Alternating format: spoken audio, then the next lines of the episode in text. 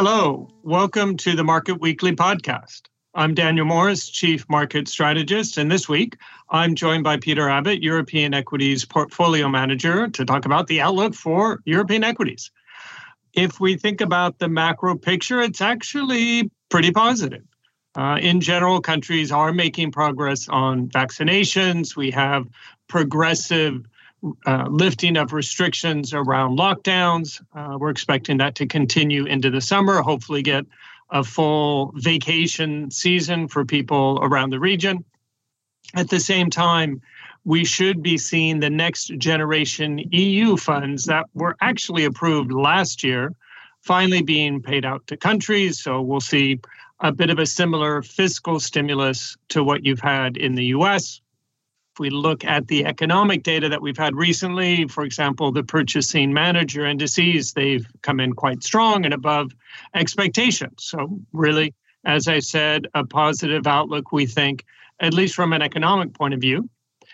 If we look a bit more closely at the European equity market, uh, since last March in 2020, at the bottom of the markets, European equities are up over 60% uh, in the teens for the year to date performance. And actually, despite perceptions that, that European equities have lagged US equities, since last November, when we had the first announcements of the positive vaccine trial results, European equities have outperformed US equities.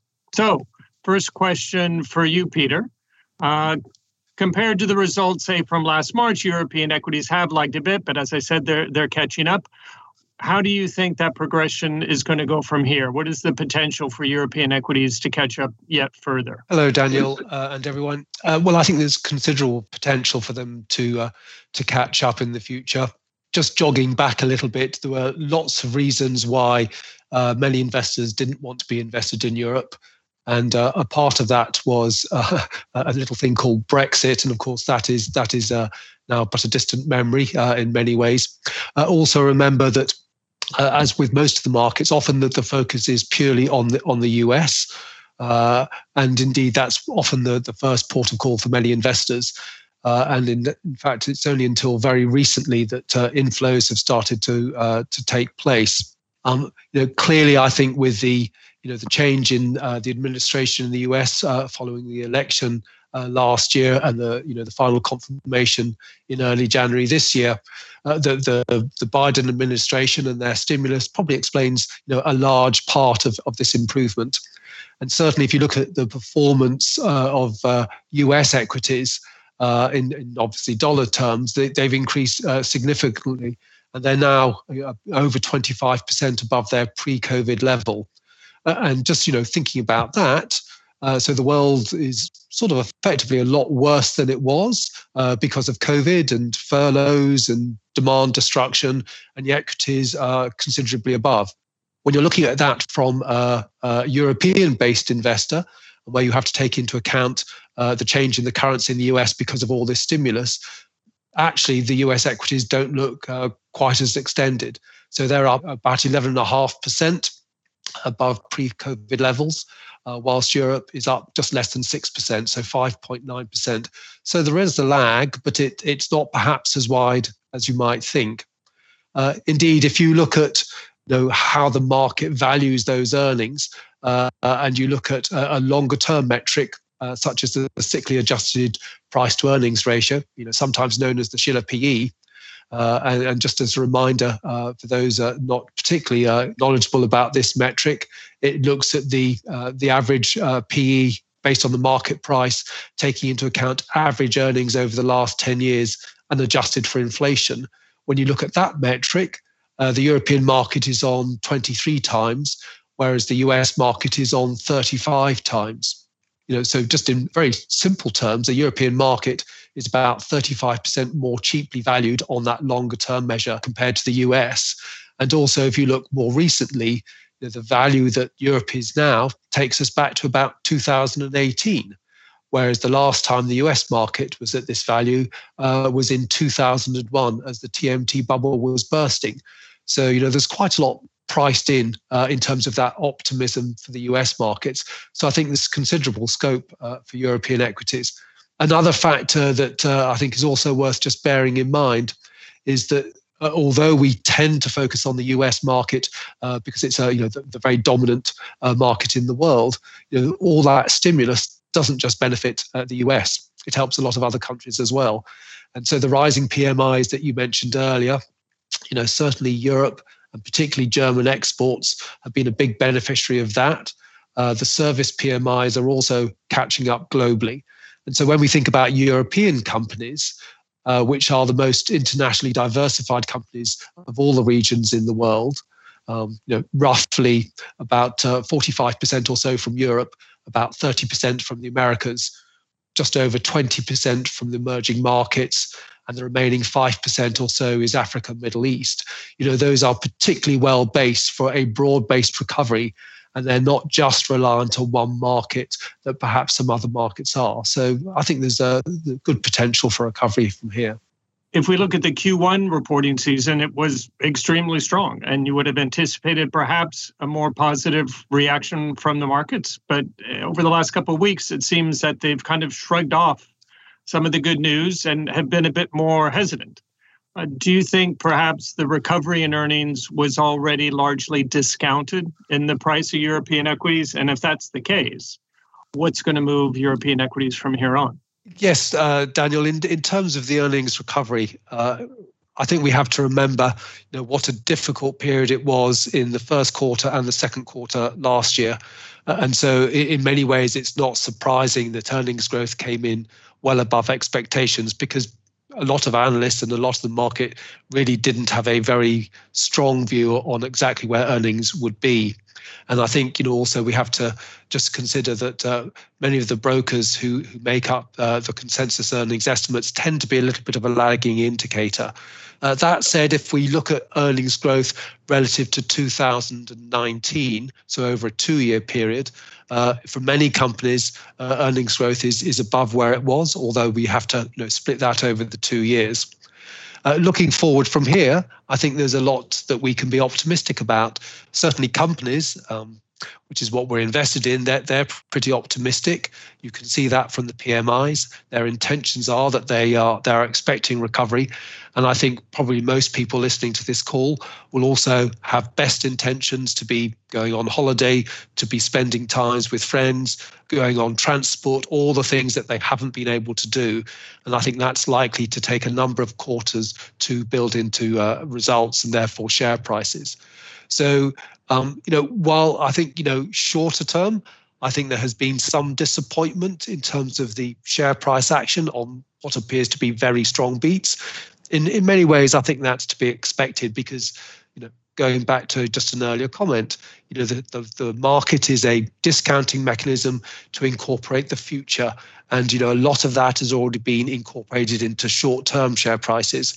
So from here, it will be the quality of the companies and how much they can uh, deliver their earnings over an extended period that I think will sort out the wheat from the chaff. One of the most notable market phenomenon that we've seen since last November has been the rotation into what we call reflation beneficiaries, so value compared to growth, cyclicals compared to defenses, to some degree small cap uh, versus large cap.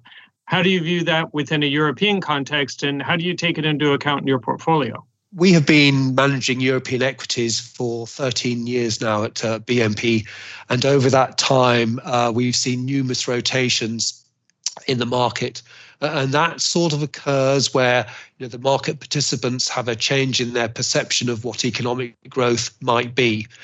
Uh, over that 13 year period, as I say, we've, we've seen lots of these rotations, and typically they'll last for probably either one or two quarters. So, you know, the start of this most recent rotation, uh, we we uh, anchor back on the 9th of November, which was when the Pfizer BioNTech uh, vaccine announcement was made. Uh, and so that was quite a difficult period for us. Uh, we then moved into the new year. We had Brexit out of the way. We had the US election out of the way. We had massive government stimulus. So you know it is it is not surprising that perhaps if there is a lot of money in markets, there's a lot of uh, liquidity, then perhaps value or, or growth will be be less common, and perhaps companies will be more favoured where their their value. I think the points we would make out that this style has lagged for over a decade. Uh, and so it's probably a little bit early days to decide whether this is a, a continued feature or not. I think it's also worth mentioning that you know you were highlighting the difference between value and cyclicals. Uh, and we've certainly noticed that a lot of the companies that have benefited, particularly in that uh, early period in the fourth quarter of last year, were what we would define as lower quality companies, the companies that had lagged in the performance uh, during 2020 because of COVID. Also, those companies that had a lot of debt. And so, you know, if you just again ask yourself the basic question, well, if those companies lagged during very difficult times and now they've been very much in favor, what is the likelihood that they can sustain that performance in the future? And that is something that we're perhaps a little bit more uncertain about. And that is why we spend a lot of our time looking at the structure of the industries in, uh, for our holdings, uh, as we think that's the primary determinant of whether they can uh, keep that uh, sustainable growth or not. Um, in terms of those, again, the, those companies that have done well, the value uh, companies, you know, many of them have re-rated significantly. That's the very, uh, you know, the obvious easy bit. And again, that's that's not too surprising because we're we're only into May of this year, uh, and we many countries have only just recently come out of lockdown. So there hasn't been a huge amount of opportunity for uh, consumers and companies to spend a lot of money.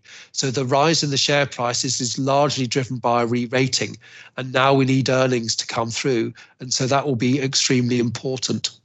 Um, in terms of your question about how how do we approach this, um, we don't particularly like to take any you know style uh, or you know bias in our portfolios we're a very much a bottom up uh, stock investor. We look at the companies that we feel should be able to produce reasonable earnings growth and cash flow growth over the medium term.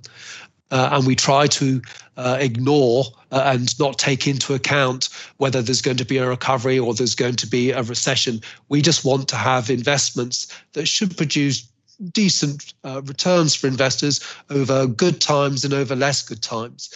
And I think last year's performance showed that in spades. Uh, we had our, you know, a very good year last year uh, for 2020 in extreme market movements. Thanks very much, Peter. What I've understood or learned from what you shared with us is, at least previously, Brexit may have been a drag on the relative performance of European equities versus the US, but now uh, thankfully, I guess we can say that's history. And the perspective from here does seem to be pretty positive. Uh, we've got a significant valuation advantage for European equities versus US equities. If we think about even the stimulus in the US or the recovery in China, European equities are arguably the best place to take advantage of that given their quite global exposure. Uh, so the earnings outlook is positive. We're looking forward to the reopening and to holidays this summer. Uh, and then the final point about the rotations that we've seen since last November around cyclicals and value, uh, certainly relevant, but fundamentally not the way you think about the market and not the way that, that you pick stocks. And you're looking for companies that are going to outperform uh, through the cycle. So it's a bit more of a longer term perspective. Well, that's all we have time for today. If you'd like more information, please check out our Investors Corner blog.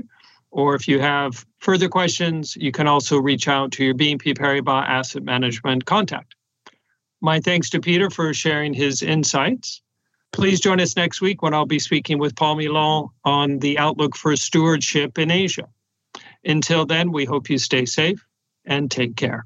This podcast presentation includes a discussion on current market events and is not intended as investment advice or an offer of products or services by BNP Paribas Asset Management. Please keep in mind that the information and analysis in this presentation is only current as of the publication date.